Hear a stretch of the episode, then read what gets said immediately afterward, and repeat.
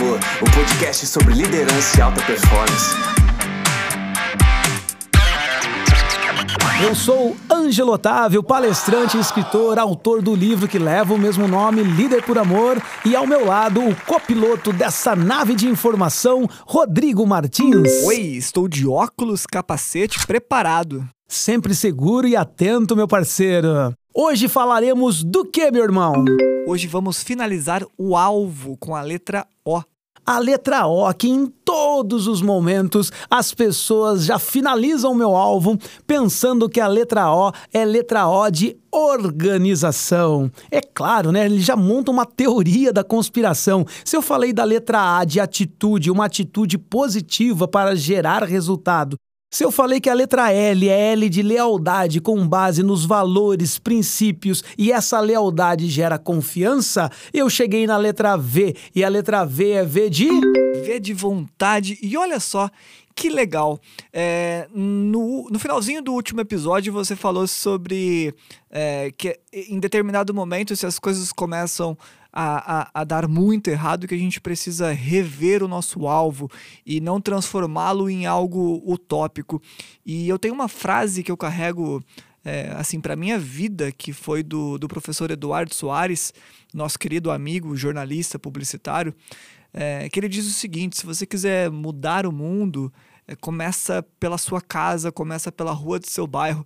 E é exatamente isso, né? Você não precisa reduzir o seu alvo, mas você tem que ter vontade e disposição para começar de algum lugar para onde você de fato consiga fazer a diferença. Muito interessante o que você falou. Um beijo pro Du Soares, nosso parceiraço. Queremos você aqui, do plagiando Danilo Gentili aqui. Queremos você aqui dividindo esse podcast conosco. E é exatamente isso, esse V de vontade, onde tem essa força, né, motriz que vai mudar o rumo da sua vida, mas você precisa entender que às vezes tem desvios pelo caminho e até mesmo momentos de recomeçar. E por essa trilogia até aqui, né, da letra A, L e V, normalmente as pessoas colocam O de organização. Mas eu penso sempre que organização não pode faltar em nenhuma das letras. Para você ter atitude, lealdade e vontade, você precisa ser organizado. Organizado com suas coisas, organizado com suas ideias, organizado com o seu tempo. Hoje está tão difícil organizar o tempo, não é mesmo, meu irmão? Muito, muito. Nós estamos vivendo numa enxurrada de coisas para fazer, de prazos para cumprir.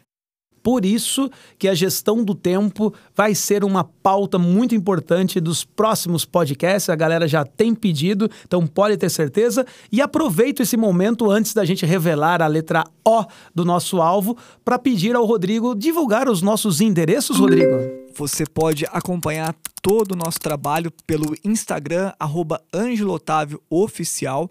Lá no nosso site, no angelotavio.com.br, tem inclusive um link do Linktree, que tem todas as formas de você se conectar com a gente. Tem inclusive o WhatsApp do Ângelo e você pode mandar uma mensagem direta, porque é ele quem vai te responder. Eu mesmo, não é robô.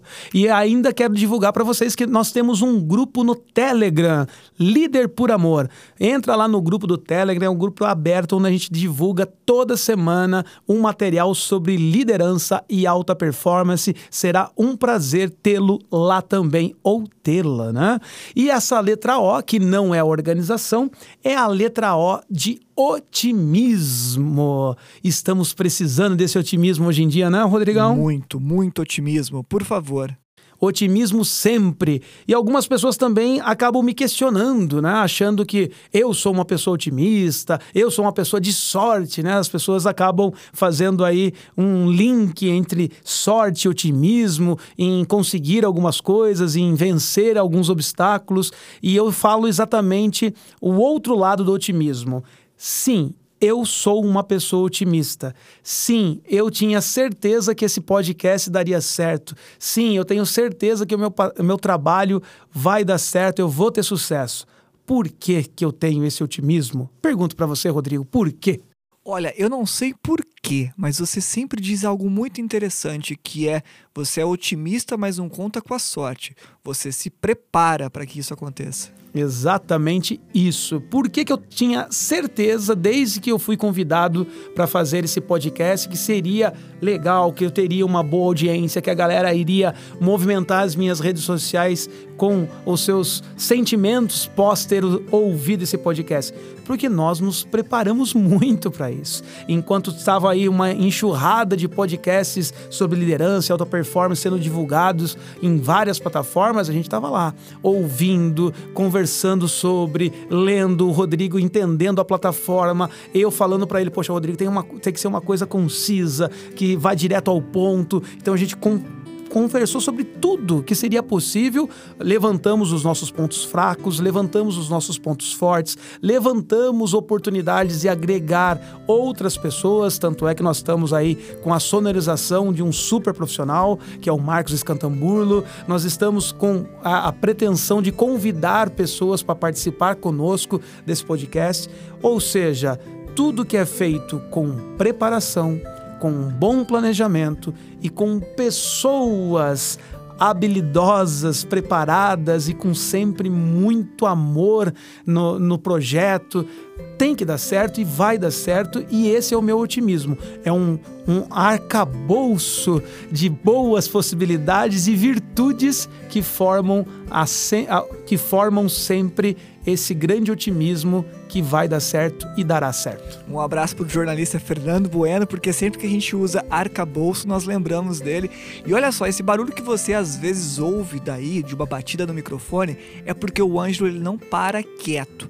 Ele é uma pessoa que se movimenta, é uma pessoa que está sempre em movimento. E a gente está sentado aqui conversando numa distância segura, mas os braços dele estão chacoalhando, o corpo está mexendo, é muita energia. Não só energia, como inquietude ou imperatividade, pode ser chamada assim também. Mas é isso mesmo. Se eu estou falando, eu estou me movimentando, e se eu estou me movimentando é porque eu estou falando.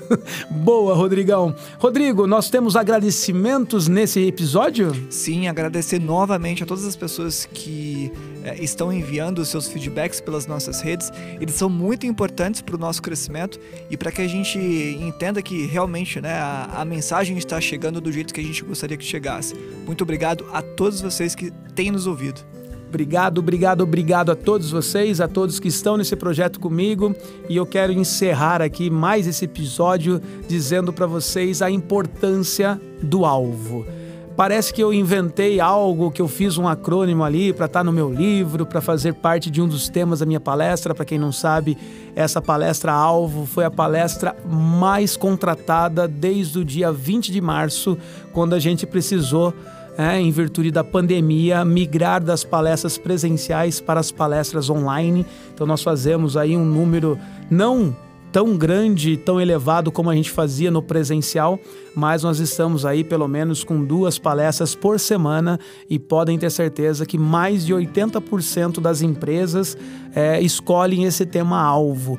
O quão importante é você ter esse objetivo claro na sua vida, e esse alvo pode ser dito como alvo da excelência, como alvo do zero acidente, como alvo da alta performance, quando alvo dos resultados de vendas, enfim, para todas as empresas, para todos os nichos e necessidades, esse alvo pode se adaptar, porque o alvo, mais uma vez eu reforço, é você ter atitude positiva em todas as suas ações, tarefas, atividades e projetos, sempre com lealdade aos seus princípios e valores, entendendo que essa lealdade irá gerar confiança entre as pessoas que trabalham com você, entre as pessoas que vivem com você, entre as pessoas que você quer que estejam próximas a você. Então, confiança é fundamental para o relacionamento humano, com muita vontade sempre. E para quem achava que vontade é algo